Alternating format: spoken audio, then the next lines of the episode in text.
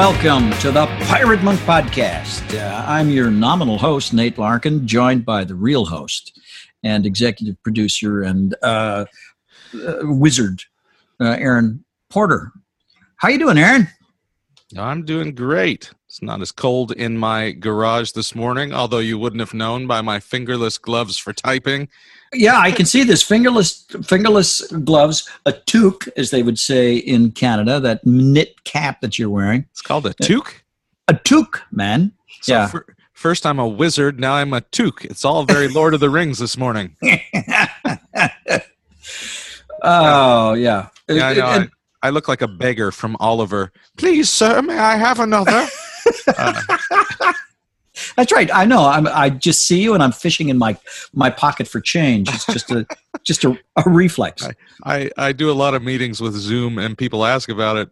But I get out here at like uh, between five and six, and it's not Yeah. freezing, but it's cold enough that by eight or nine, if I don't have these gloves and hat on, the cold has soaked in, and then I just have to take a really hot shower to defrost, and I don't have time to do that in the middle of the morning. So Yeah, yeah, yeah. I'm fending out. I'm fending off the cold. Well, I've got an electric heater with a fan blowing right in my direction. You can't see it; it's behind my seat and just warming the most important part of me. See, Uh, see, this is last year was the first year we were in this house, and so during November, December, January, I had uh, little space heaters going almost all the time because I didn't Mhm. want the cold to get to the wood instruments, things like that. yeah, We, we were on a fixed electric plan, so just every month it was the same amount. And then I got to uh, June, and our price was like seven hundred dollars more oh, excuse me and so i call them and they said oh yeah well you know it only gets reassessed every six months or so but during those uh during two of those months your bill was four thousand dollars what? like space heaters. You know people always said oh they'll really get you. They're expensive but i didn't know that expensive. So as we are approaching those months uh, the kids have already asked to turn on space heaters just for five minutes. I'm like no nobody uses electric heaters in this house. So I, I haven't worked it out yet but i have a guy that's going to maybe try to put a gas heater out here. But i'm terrified after that Holy smokes! Is that a California thing? Yeah, like, do you have really high electric rates anyway, and then they penalize you above a certain usage? I, you know what? I don't i just pay my bills. I don't know anything about my bills. Yeah, but yeah i i don't know. And those those space heaters were on most of the day just to keep it like level out here. And you were you were using multiple ones. yeah there was often two going for different parts of the day. So Yeah, uh, i don't know. It's probably not it's probably not as bad as uh, all that. I just overdid it evidently. Yeah, yeah, yeah, yeah. i was a glutton and i paid for it in the end. So how are you doing? You know, I, I'm doing all right, adjusting to the change in seasons here, and uh, uh, very excited about the National Disciple Making Forum, which is coming up Ooh. just next week. We're just a week away from it, uh, where uh, Samson House is going to co-host the men's ministry track along with uh, Radical Mentoring, Regi Campbell and the boys. So, and we're and we're going to roll out the new Samson site then on the uh, 9th of November. And uh, I'm excited about launching virtual meetings. You know what I'm especially excited about? Um, we're going to start virtual meetings. Of course, anybody's going to be able to attend a, a, a virtual meeting, but we're going to have special meetings for senior church staff and for church staff. Uh, nice that's great yeah, from your experience as a pastor, and and I love to tell the story of the pastor pirates in San Luis Obispo, and I lament every time that that's the only face-to-face pastors group that I know of that actually took root and thrived. Uh, from your experience as a pastor, what, do you expect uh, might happen when we launch those pastors groups online? Oh boy, I I expect there will be a lot of non-senior pastors who will be excited about that. Oh, Uh, from from my experience, out of the uh, probably 18 pastors that were involved, I think uh huh. three senior pastors. The rest were Really? Mostly associates, a few parachurch guys, and a few youth pastors. Mostly just associate pastors. Do you think it's because the senior guys uh, thought they didn't need it, or did that? Were they afraid that it wouldn't be Man. safe because there'd be No, They're okay. Staff guys there? That's why I'm thinking we need to segregate the two. Um. Okay. I'll be honest. I'll be Yeah. honest. Uh, I don't want to be, but I did. I did have a lot of face to faces inviting senior pastors, and Yeah. they love the idea. It seemed great. Uh, I don't. I don't need this because I meet with my head elder once a week, so I have accountability. Yeah, That was the end of the conversation. So I, I actually think they legitimately thought they didn't need it and had no reference point to understand what in the world I was talking about. yeah, I also think senior pastors feel like they have more to guard. Um, you know, being an associate pastor for a lot of years, I knew I was the church mom. The senior pastor was the church dad. And Yeah. I think moms have uh, a cleaner idea that they can come in with a little more vulnerability in general, whereas Yeah. dads have to put up that manly front. yeah. So I, I feel like I always had more space as an associate pastor. Uh, to be honest, and do those things. So yeah, I think I think everything you said is true. I definitely think sen- most senior pastors wouldn't want to be in a group with their associates Right. uh, or other staff just because they haven't developed that culture of honesty within their staff for the most part. And there are certainly exceptions, I hope. Um, but for the most part, you know, you do business at church. It's not a family. It's not a, you know, it's a business. I'll tell you what, though, I hear from pastors a lot, and the most common lament I hear from senior guys is, you know, there's, uh, they know that if a Samson group, or at least they believe, if a Samson group starts in their church, they can't attend it uh, without tweaking it, poisoning it, uh, making it unsafe for other people. People want to perform for them. They don't feel safe going there themselves. Right. Uh, and that and I, I've had a lot of senior guys confide in me that they know they need a safe place to be honest, and they're just at wits end. They Right. don't know. And They don't know of a place. So that can be legitimate. It takes a while to create, or you have to start a church that creates a culture Right. where the pastor is believed to be a member of the church, fully human. That's how you guys pulled it off at Vintage. Yeah, It's- and and even at First Baptist, it just took a, a while to just say this is who I'm going to be, and people accept that. Uh, it's Yeah. it's not that, but if you come into a culture that is already about facades and lies, then that pastor is right. They might want to be honest, but really they are not safe. And I and I think that is the most common church culture. I think Yeah, that most pastors they're offered a devil's bargain. We got a job for you. Your spot is on top of that pedestal right there, and we need somebody who can demonstrate week to week that um, this whole Christian life is doable. Uh, you're going to tell us how to do it, and you're going to demonstrate that you do it perfectly. And we're going to we're going to give you respect, and we're going to give you money. Uh, and you'll have stability and safety for your family, and uh, but don't get down from that pedestal. Don't fall down, and don't get down uh, because we'll have to replace you. Sadly, we will have to replace you because the pedestal is what the church is about. And when you say we will give you support and uh, what was the other word you used for your family?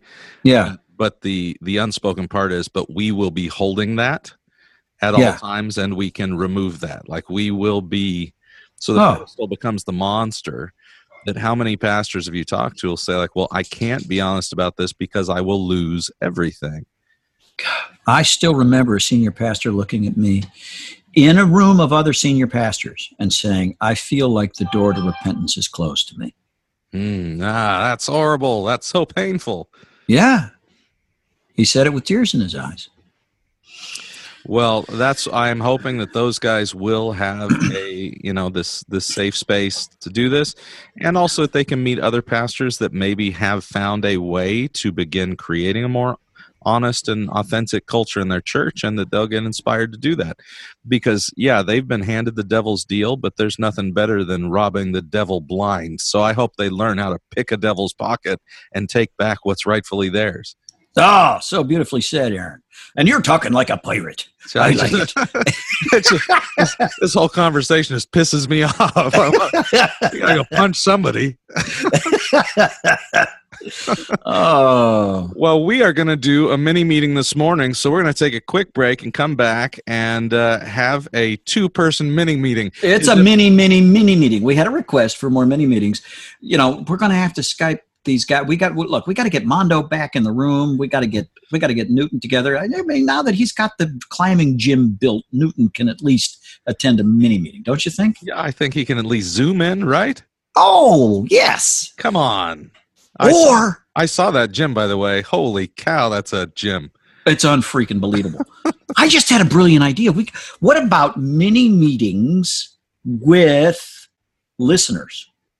Yeah, boy, if you want to be a part of one, you can send us something that will then something else will be done and then it And will then be done. magically you'll be in the mini meeting. I love it. Yeah. Boy. Okay. So if you want to be in a mini meeting, uh, you can send that request to Pirate. Pirate Monk Podcast at Podcast. gmail.com. Yeah. And then we will write back and say, here are the uh, the times when you could do it if you're available, and then we'll bring you in. Wow. There's an idea. I don't know if this is possible, but we're throwing it out as an idea. I don't You see know why what?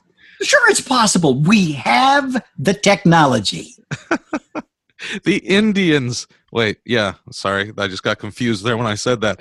India has provided us fully with the technology to do this. So Yeah. thank you to India. Big shout out to India Pirate That's Monks. right. Yo ho. Uh, yo ho.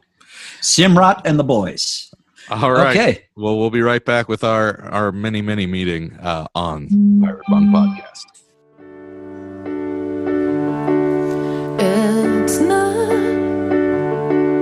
What you thought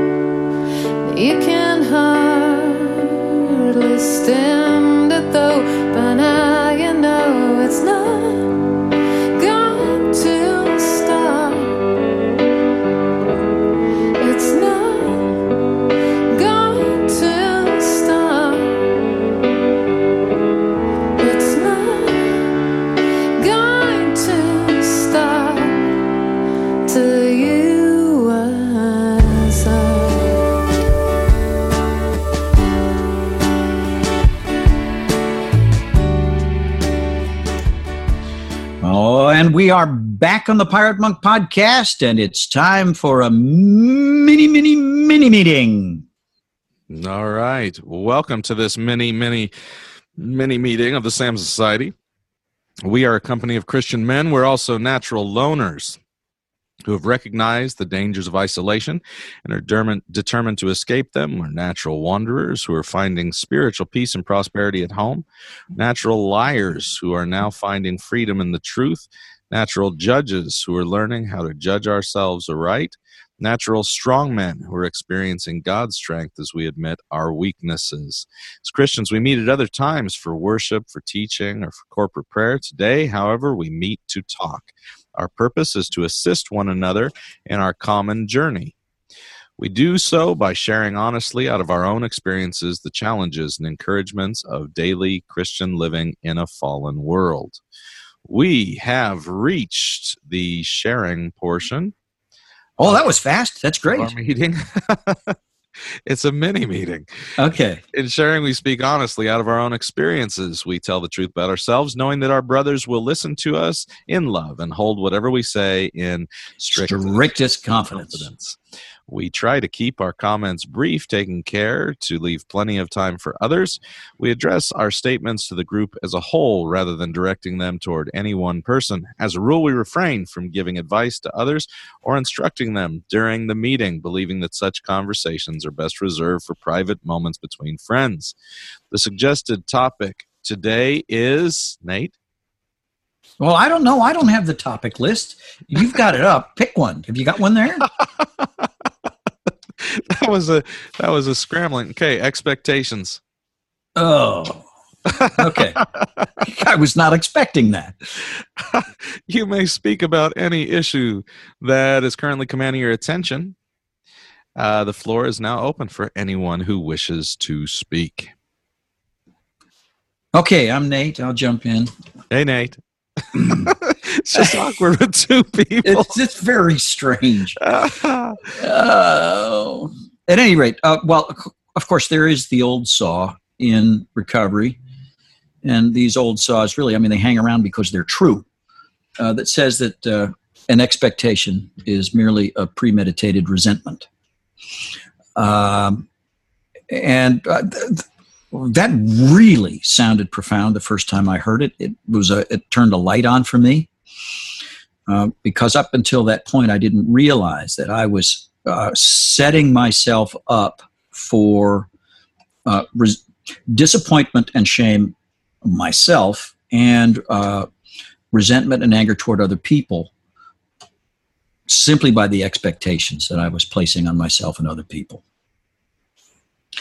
And um, so I love that that we open the Samson meeting with those statements about ourselves that we really are natural loners and wanderers and liars. uh, one of my good friends, uh, when he, we do introductions at the meeting, you know, he'll say, "Hey, my name's Robert. I'm here to set the bar low."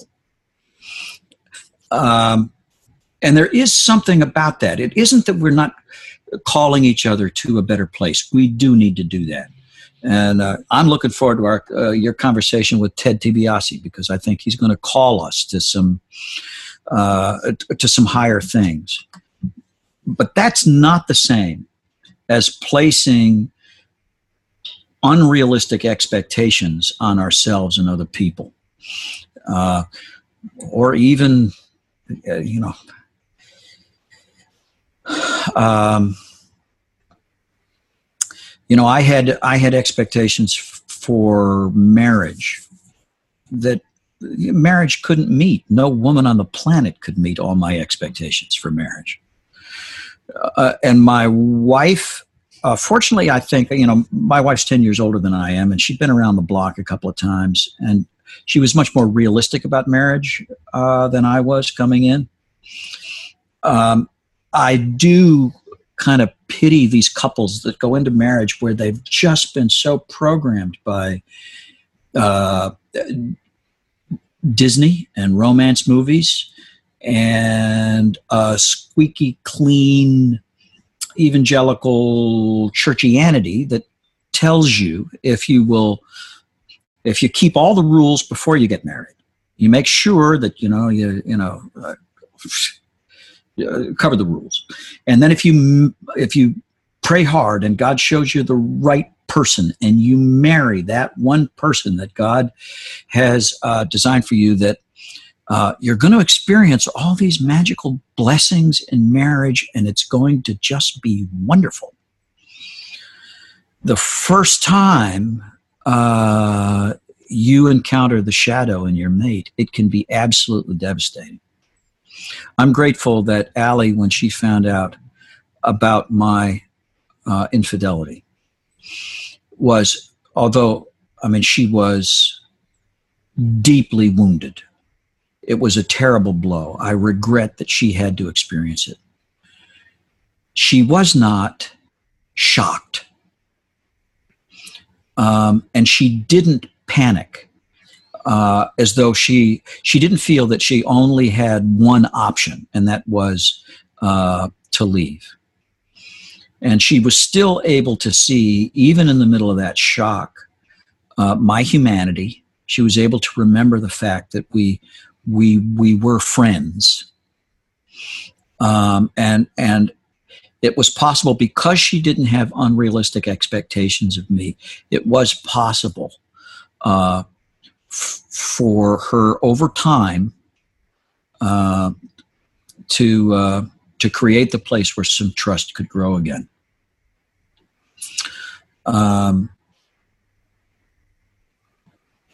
so uh, I don't know where I am on expectations right now. I I, I do know that with when I uh, when I set expectations too high for a day, I, I have the capacity to do this. I have the capacity to create an impossible to do list.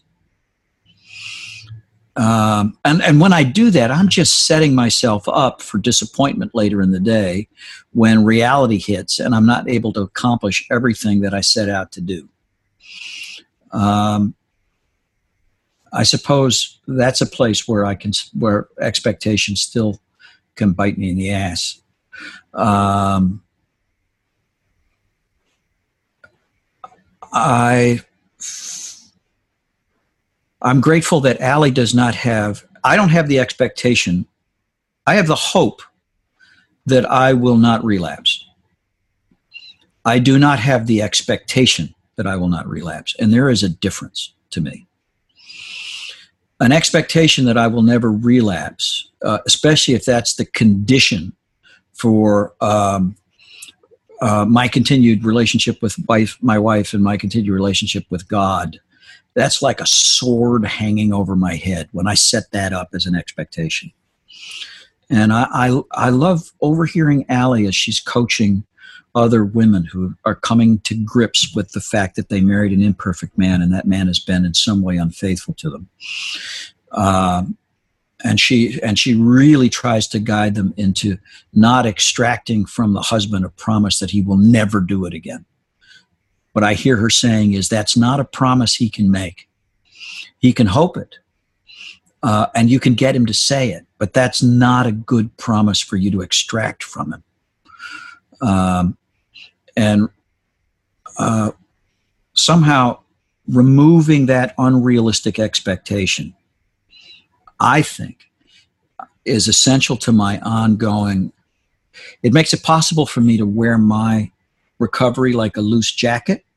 It makes it possible for me to admit more easily that I'm in trouble when I start to approach the edge.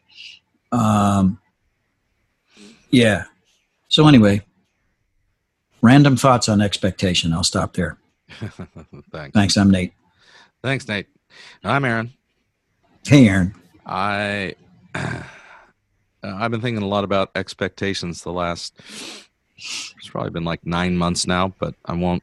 I won't get into the thoughts so much as uh, when I said that word this morning.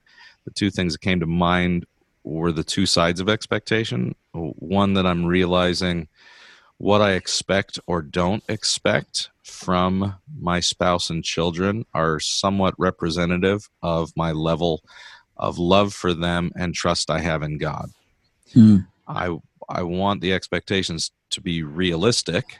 That's important, but I think especially in my marriage when I get uh, move towards like oh this is just how it is it's never going to change i'm not even going to hope for anything better what that represents is i don't care enough to expect us to grow or be better mm and I have have certainly experienced that in, in certain areas recently where I'm just like, ah, forget it. I'm just going to let let expectation go.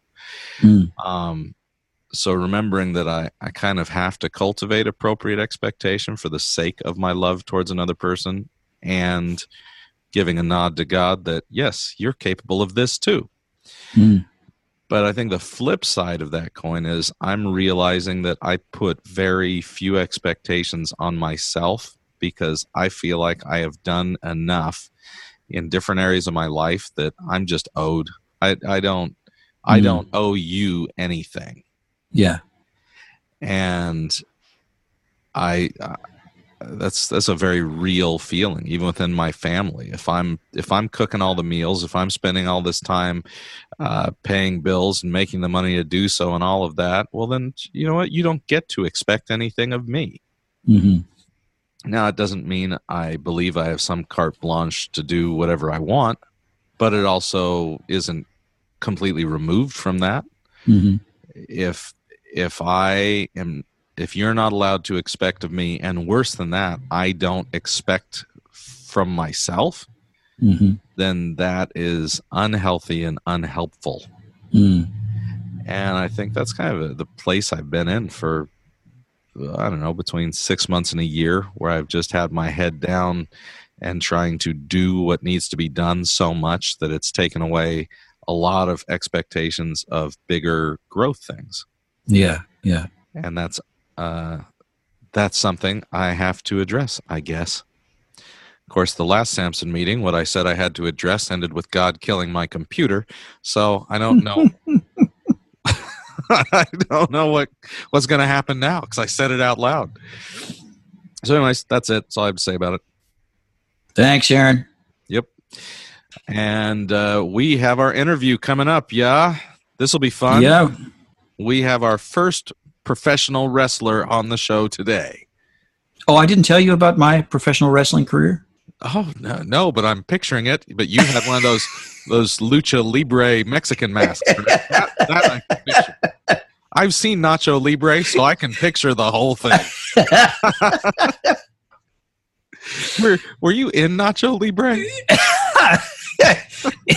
I was a body double, actually. Uh, it was perfect with that mask thing. So all the wrestling scenes were not Jack Black. It was no, they were me. They were me. Yeah. Oh, well, on that note, we'll be right back with another professional wrestler, the Million Dollar Man, Ted DiBiase, on the Pirate Monk podcast.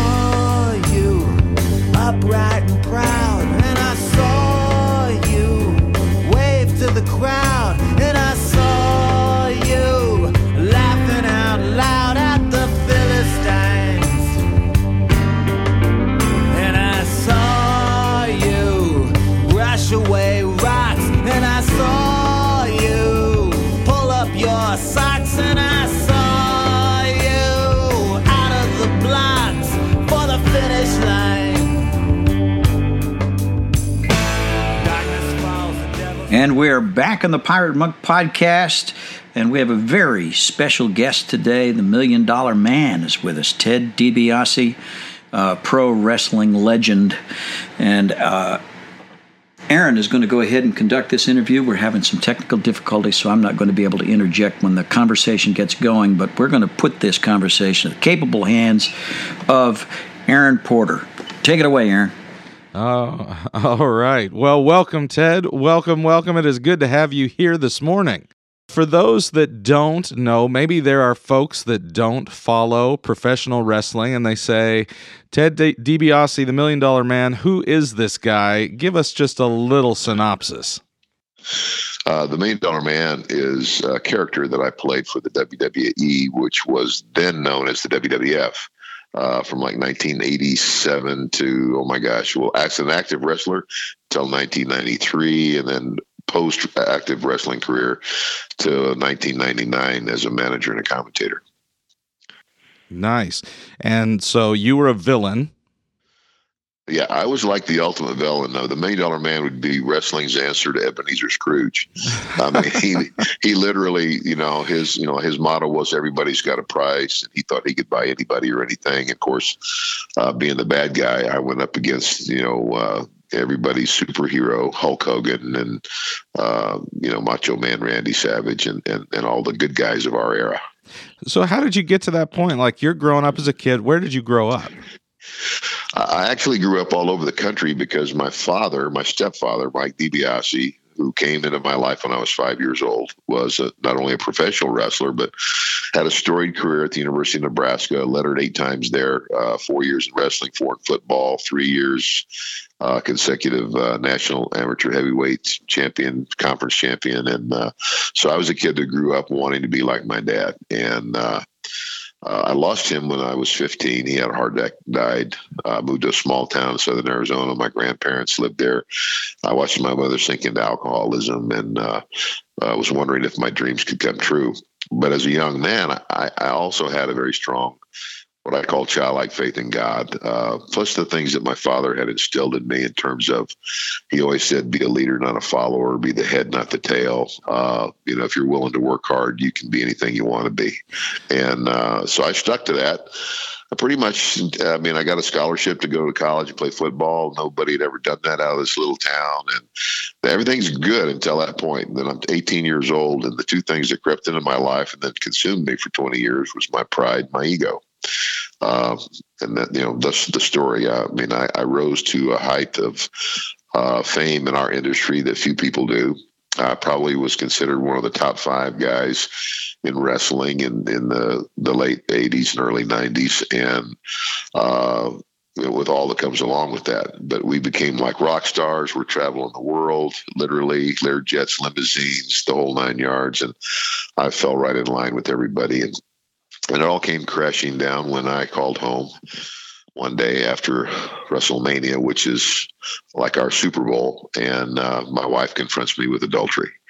Um, and that was the beginning of, um, it was the beginning of me really genuinely turning to Christ and putting Him uh, as the the most important thing in my life. Um, the realization in, in, a fraction of a second that I had put at risk the most valuable thing in my life, the, the, the, love and devotion of a committed wife, as well as the stability, the peace of mind, and the future of my children, all for the sake of stroking my ego.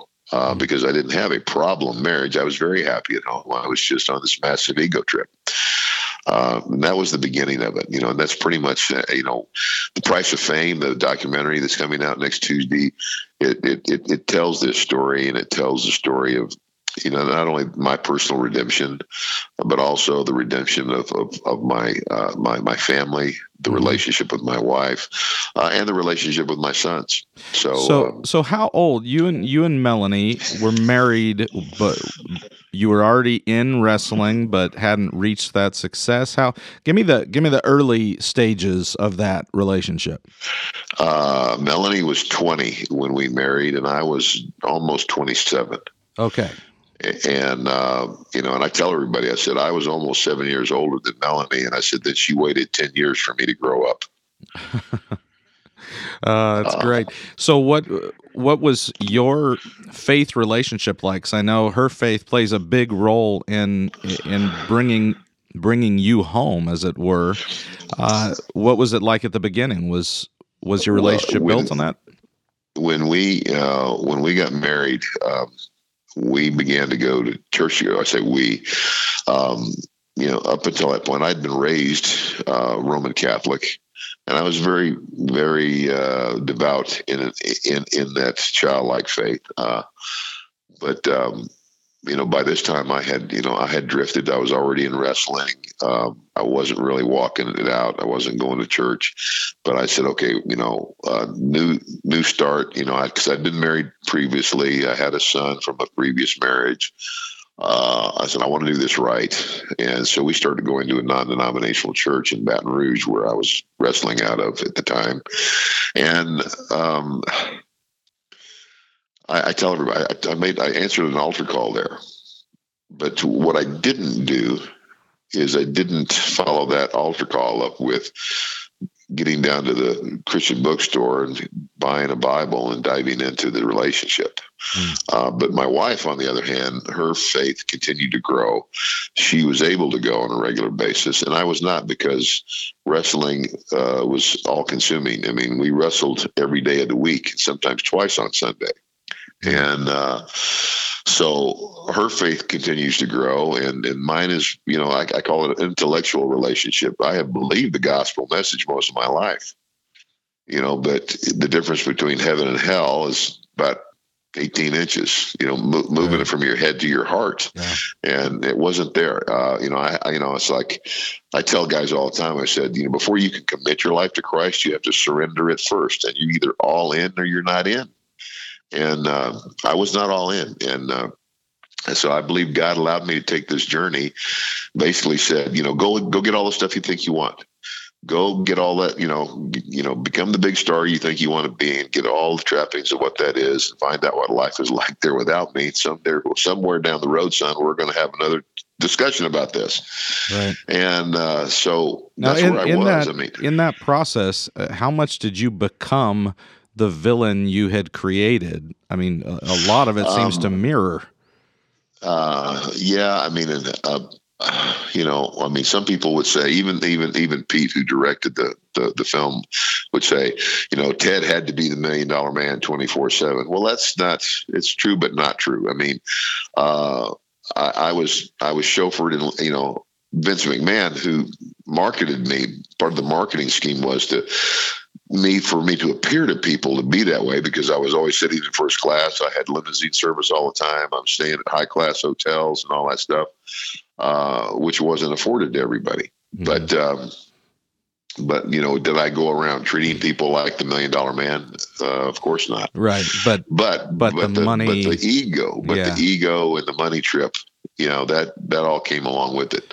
Uh, you know, and I and I don't know even if I had been another character, would that have been any different? Because there were, you know, were all all the other guys were pretty much uh, fell right in line. I we were like rock stars. right. So it, You know, it- next town, next show, next party. So, pardon this question based on you were like rock stars, because I have never myself been a rock star. Uh, it- seems like when I when I read Ecclesiastes and Solomon goes through his great experiment, how he tried money, he tried laughing, he tried substances, he tried education. You know, he goes through all these things to find joy, but he does them to such an excessive extreme. It's like the rest of the world doesn't have to try because if he couldn't pull it off, none of those things will work but within the world you lived in it seems like there's a whole different set of rules when you're in the middle of that and uh, a celebrity of any sort. Uh, it what what try to put us into that mindset uh, of the whole world not just you but you're surrounded by other people living in kind of this false world. Well, and and and that's what it was. It was almost like living, you know, because like uh, you know, in the documentary, you know, when one of my sons says, you know, Dad, you know, like, uh, you know, you you you know. You were doing all this stuff, you know, and, and, and what about mom and what about us? And it, it, it was almost like it was like a person who had two different personalities. It's like I was one person at home, and then when I left home, I I was this this other person, and uh, it's it's about it's filling the void. It's it's like you know uh, it's fame. Uh, okay, you walk out into a coliseum full of people, and they're screaming your name, and everybody knows who you are, and you know they knew you, they know who you are, and then you know you leave the building and the whole day. But then you go back to a hotel, and you're in a city you don't know, and you're sitting in a hotel room, and you got four walls and a TV. Your family's not there. And then you do that the next night, and the next night, and the next night. And then you do that 300 nights out of every year. That becomes a very lonely place, that hotel room. And that's when you start sauntering down to the bar and and and you know then the succession of things begin to happen and uh, again um, you know, and I, you know, it's like I, I don't want to blame fame. I, it's like it's what you make it. And, you know, Right. like you know, there are safeguards. You know, I now know. I mean, because I still travel. I travel as an evangelist, and I travel and I speak, and I'm not gone. Now I'm gone on weekends, but you know, I have I have put those safeguards in my life. Uh, you know, I- I've made myself accountable to like two or three people, and at any time that can call me. And like when I check into a hotel, I mean, I'll ask them at the front desk, you know, do you have uh, pay per view movies? And if they say yes, I go, if they you have adult movies, you know, turn them off. I said, I have no intention of watching an adult movie, but I'm going to do everything I possibly can to deter hmm to deter that now. And and there's safeguards that I could have put in my life back then, but Right. uh, but I didn't. when you were living in that that strange isolation of going from the spotlight and thousands of people to totally alone. Did you have any uh, friends that really knew you? Um, well, you know, I mean, uh, the only, I guess, the friend that have, I've, I've had since I met him in a gym in Baton Rouge was a minister who became a pastor whose name is Hal Santos. And of course, when I was living this life, um, you know, he would call me periodically. He stayed in touch with me. I look back at that and realize that in my darkest hour, I didn't call my pastor, who was a wonderful guy, but I didn't have the same relationship with him that I had with Hal. And I realized too that when Hal would, would be with me and talk with me, he didn't beat me up with religious questions. He simply showed me the unconditional love of Christ. And I knew when I called Hal that he'd help me. But outside of Hal, I mean, I mean, uh, you know, the guys that I was on the road with, they're they're like I wrestled with them. That we we had that we had that camaraderie, like being in the army. You know, uh, you know, you might have a couple of uh, buddies, uh, but do you know everybody? But no, you all share the same lifestyle. Right. And, right. and that's what I shared with all these guys. But did I have a real solid friend there? I would I wouldn't say so. Hmm. So you were you were truly isolated then, not being yeah. known. So here's I want to I want to come back to this this moment when things shift after Melanie confronts you, but but as you were talking about your dad, like this is your description is pretty superheroic, like he was bigger than life and I, I immediately thought of uh, you know a person like James Dean or you know someone who dies when they are still youthful and on top and so they always remain that way. How how is that similar that your dad died kind of frozen in a state of uh, amazing superheroism and you never got to go through the full journey of discovering oh these are more of his flaws and what it was for him to be well, so how how did yeah. that play into your view of what it was to be a father well um, as i well, as I grew up, I mean, yeah, I was 15 and he actually died. He had a heart attack during the wrestling. He was 45 years old. And, uh, and, and all of a sudden he was gone and he had, you know, I, I had lived to. I wanted to be my dad. I wanted my dad to be proud of me, and uh, you know, other people told me about his his career and all the things he did. He never spoke about it. He never bragged or boasted none of that stuff. And uh, uh, but now, as I grew up, uh, I you know, I and I'm, I'm married and of course, if, if he'd have been around, I probably wouldn't have gotten married the first time. I was 20 years old, very immature. Um, but I, I grew up and I, I got married and I, I had children and I realized how much I love my, my boys. Um, and then I also realized that, you know, my, my dad, my stepfather, he had been married before he had other children, and I've, i got grew to know knew his other kids from his other family. So I went, wow. And I started realizing, you know, even though I loved him, I still I still hold him on that pedestal because of the things he tried to instill in me. But as I grew older and I experienced life, then I realized, you know, my dad was, you know, he was human too, and he had his own flaws. You know, he he went through a divorce, and you know, he had children that he didn't see too much after you know, after he married my mother. And, and uh, so, you know, I, I you know, um, I still love and respect him, but I realize he's, you know, he's not God. yeah. Yeah. So when did you make that shift? I, I, love that you just said, you know, you, you realized how much you loved your kids. Um, I, I talked to dads who, uh, new dads who have their baby in their hands and they don't have the Hugh Grant. I've never loved anything so much I just met. And I'm like, yeah, that's not how I felt. I felt very protective. Like, if you try to take this kid, I'll kill you. But I don't think I love you yet. I don't know you. So, so when when did that start to change for how you viewed your kids and your role as a father? Um, well, when. Uh well, one of the things that my wife said when we went through our our uh, our crisis, she said, "In spite of what you've done to me, you are a wonderful dad." And she goes, "Your your sons hold you on a pedestal." And she goes, "I don't want to destroy that." So until they're old enough to understand this, they don't know it. Mm. And uh, I said, "Okay." um, which I think was wisdom on her part uh, because, yeah, I mean, I always, I, I think because I lost my dad when I did when I was 15 and, and, and I so, it's such a, you know, I was at a point in my life where, you know, I, you know, all those questions that, that young men have and, and now he wasn't there to answer it. Mm-hmm. Uh, you know, I had missed that. And, uh, so I always was like when I, you know, when I came home, I'd come home on a red eye flight. You know, I'd get home at six thirty or seven o'clock in the morning. I'd been on a plane all night. If my son had a ball game, I went straight to the game. Mm. I didn't miss any games. I didn't miss anything they were doing while I was there. Plus, when I was gone, I made sure they knew.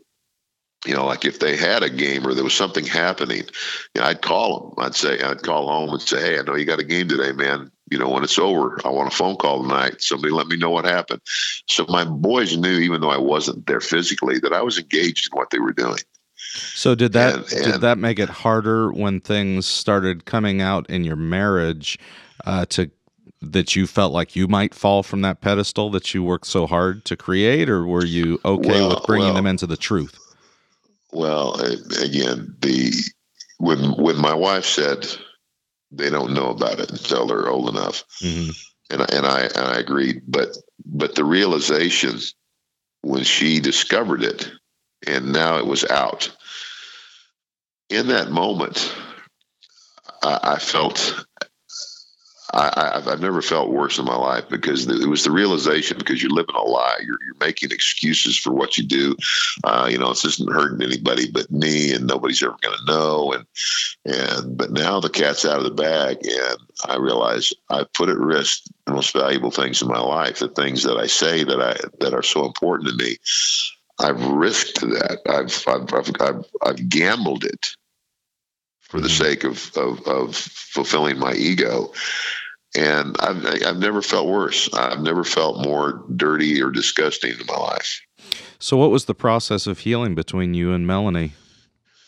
Uh, it's about two years. I would I would say. Um, I know that when uh, when Mel, she said to me, um, "It's amazing that they went." The, Pastor Hal had us come to St. Louis, where he lives, and he ministered to us, and we went on a trip with him and his youth to the Chicago, and it was a big youth event that we went with him to this big youth event. And so I walk in the building, there's 1,500 kids there, and they all know who I was.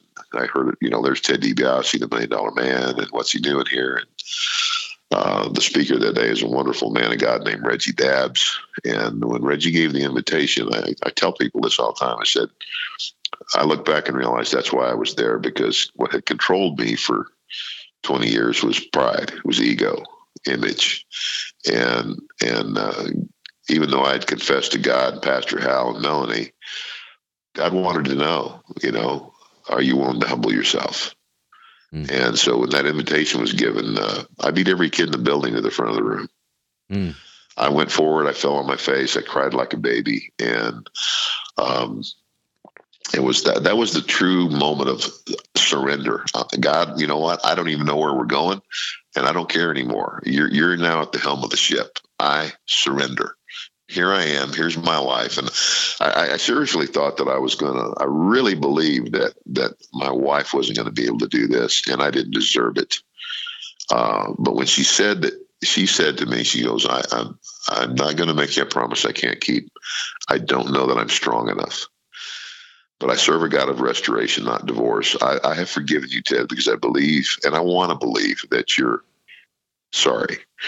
I'm just not sure I can I can stay. It's like I'm, I'm hurt that deeply, but because I want to be obedient, that's the word she used. I'm going to try.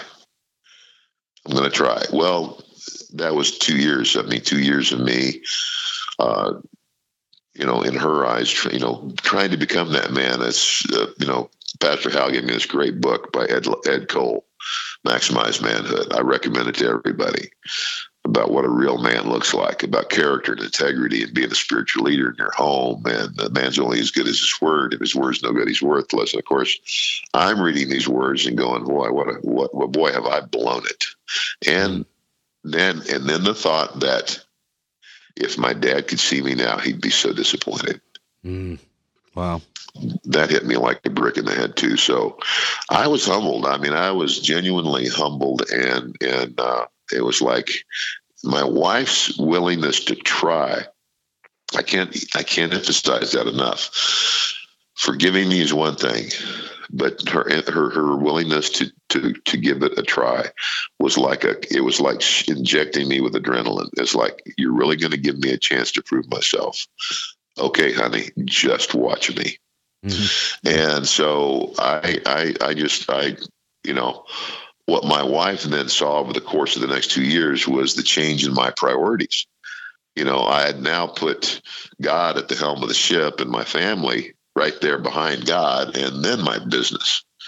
And, uh, you know, so I start getting up. I mean, she starts getting up and seeing me at the table with a cup of coffee and my Bible and a devotional, and then another devotional. And she watches me start leading my kids in prayer and leading my kids to church and taking the charge and taking the role that I'm supposed to have as the spiritual leader and and uh, that's you know just like jesus said you'll recognize the tree by the fruit. So as my life began to bear fruit my wife witnessed it. And uh, so I, uh, so I, lo- I love the beautiful irony though that in the story you just told your wife uh, here you are uh, you know mr wrestler strong throwing people around and yet she was the one that had this manly courage about her during the years. Yes. So, yes. what, as you look back, you say, okay, here's what I misunderstood about masculinity and manliness, and here's what I found is true. Well, you know, and I tell guys this all the time. I said we live in a culture where most men evaluate their masculinity by stupid things like how big their biceps are, and how much they can bench press, and you know, and what kind of car they drive and clothes they wear. Teenagers. Now, mm-hmm. Then, as they grow to be older men, it's uh, how much money they make, where they are on, on, the corporate ladder. You know, how big their house is. You know, what kind of car they drive, and, and, and all that stuff, and, and how many women they can bed. And I say, I say this: any guy out there that thinks that's being a man, I got two words for you: grow up. I said because the measure of a man is the strength of his character, it's the size of his integrity, and his his understanding that uh, you know this is this is this is a foreign language to a macho guy, but be a servant husband. Jesus said, I came to serve, not to be served, and I give my life as a ransom for many. The Son of God came to earth to show us how to serve.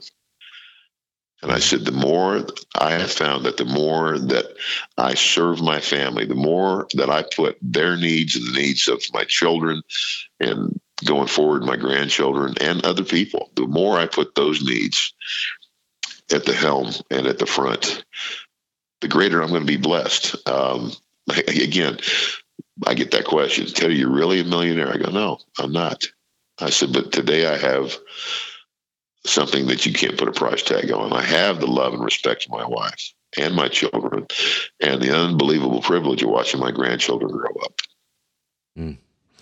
Well, this is all now going to be a story that has been put together uh, in the documentary The Price of Fame. So how did that come about? And it's coming up on November 7th. Uh, you know, it's it's I believe it's a God story as well. Uh, Peter Fierro, who uh, directed this and put most of it together, edited it. Pete uh, came to me like, oh my, maybe six years ago, um, or seven, and uh, he was doing a favor for a friend and doing what they call a shoot interview, meaning they're going to interview me about my real life, not wrestling storylines. And uh, so Pete did that because he was kind of a fan of mine. And well, when you start asking me real questions about my real life, you know, I'm going to start telling you what God's doing in it. And in Pete's own words, at the time, he was the he says, I am the I was the backslidden son of a minister. And he said, Ted's story resonated with me. Uh, he said, and you know, it, it, it really convicted me and was the, the catalyst for me, you know, bringing my life back in line with God. And uh, so, you know, then anytime I was in the New York area, Pete would come and hear me speak. And uh, Pete's job, he he does wedding uh, photography and video. So he documents weddings in the video. And so one day he comes to me and he says, Ted, he said, You know, I know you've written a book about your story. You tell your story all the time. He said, I'd like to tell it in film. I'd like to do a documentary on it. And I said, Okay, let's yeah, you know, whatever you want to do, Pete. That sounds that sounds good. That's different. Of course, I had no idea. I never I never envisioned a Fathom event that's 650 to 700 theaters all over the United States. I thought, well, this would be a nice little piece. You know, I can, you know, I can, you know, put this on the table. We can put it in the hands of people who need it, whoever we can help with it. Uh, but my son came along. Ted Jr. comes along and says, Dad, he said, how about we tell your story, but we tell it through my eyes? Because mm. my son by this time had, he knew that I, I spoke a lot to men and about fatherhood. Um, and you know, and again, God has His way, and because I had said, and I told my wife this, I said, the boys have heard me share the testimony from from you know from a pulpit, and I said, if they have any more questions, I'm going to let them in their own time. If they want to come and ask anything else, then I'll, I'll answer the questions. And she said, great. Well, you know, those questions didn't come until we did the documentary. Oh man. And, yeah. and, and it's like, you know, well, we, we, we kind of knew, but we didn't know. And both of my, you know, I have three sons. My oldest son, Michael, is my prodigal. He's 40 and the reality is he's doing real good right now. He's in a great program out in Texas called the Teen Challenge. About to graduate in December. Awesome. Uh, Ted and Brett uh, both are married. They both have. They each have a son, and and both of their wives are pregnant right now. We're we're finally going to get one girl in the family. But anyway, uh, so they they know what you know. They they know their dads now, and they know how they love their wives, and they know how they love their children. And so again, just like me, going, oh my gosh, you know what would my dad say? Yeah. You know, now they're going, okay, I know how much I love my my wife and my my son. Dad, how could you do that? Yeah. You know, and it's you know, I you know, and I best way I knew how. I said, boys, it was like being totally a different person. It was like having two personalities. It was filling a void in my life. It was filling this emptiness by being on the road. There aren't any excuses. Uh, there are no excuses. I'm not making an excuse. I'm trying to explain to you where my mind was, and it was just selfishness. So it's it's funny that uh, Nate is watching me from the other side of the screen and can't say anything. He's he's been gagged, and yet he is about to go on a journey with his daughter that isn't dissimilar from this. So I got to know wow. when you're doing the documentary and all of a sudden you realize, "Oh my, this is when these questions are coming." Like how did did that terrify and excite you? What do you what did you feel as a dad? I'm fascinated by that moment. Um uh well, I, I felt I, I, felt the twinge of that pain again. It's like you know, um, I, I, you know, I, you know, you boys know how. It's almost like you boys know how much I love you. You know, and I said it, it hurts me to even have to say it. You know, to you know, for you to realize that that the, the dad that you look up to and admire could possibly have have have have hurt your mother so much. Mm, yeah, and uh, um, but the I'm just telling you, God heals everything, and, and but they under they they they knew this. They know where we are today. They know how. I mean, they, right. my wife is my absolute best friend. I mean, uh, you know, Bette Midler sings a song, "The the Wind Beneath My Wings," mm-hmm. and every time I hear that song, I, I I, I almost break down and cry because that that's my wife. That's who she is, and uh, um, she was a lot more, you know, it's like maturity, you know, like women mature faster than men anyway. Yeah. But my wife was way ahead of me. hey, you know, I think you've just redefined masculinity as the million dollar man has picked Bette Midler as his uh, tearful jam. That's awesome. I, th- I think you also are, are making an important point in that oh it's scary and terrifying when your kids ask you those questions because you have to reopen that but the fact they're asking the questions meant it had been in their minds and their hearts before and now you get to be a part of the conversation the dialogue and exactly. then healing comes so that is awesome Well, Yeah. November 7th, The Price of Fame, the story of Ted Million Dollar Man DiBiase. How do people find out where they can watch this? Uh, well, you can go to thepriceoffame.com or you can go to fathom.com. And if you enter your zip code, I believe, then it will tell you what theaters are available in your area. All right. And it's it's a one day showing. It's a Fathom event. Uh, uh, Tuesday, November the 7th, which I understand somebody just told me that that is Billy Graham's 99th birthday. And I'm going to take that as a I'm going to take that as a good omen. we picked the we picked the right day. So uh, I'm hoping that you know people will go out and you know even if you're not a person of faith, uh, I would hope that you can take away from this that you know all those things that you chase after, fame, money, position, power, prestige, all of those things pale. They pale in comparison to the things that are going to bring you peace and true joy in your life, and and that is family. Uh, you know, and and and being able to look in the mirror and be happy with the person you see looking back to the most degree. Uh, you know that you can be strong in character and you can be a man of your word. And uh, you know, I have that peace today, and uh, and I couldn't be happier. You know what? I know I'm not a I'm not a multimillionaire, not even close.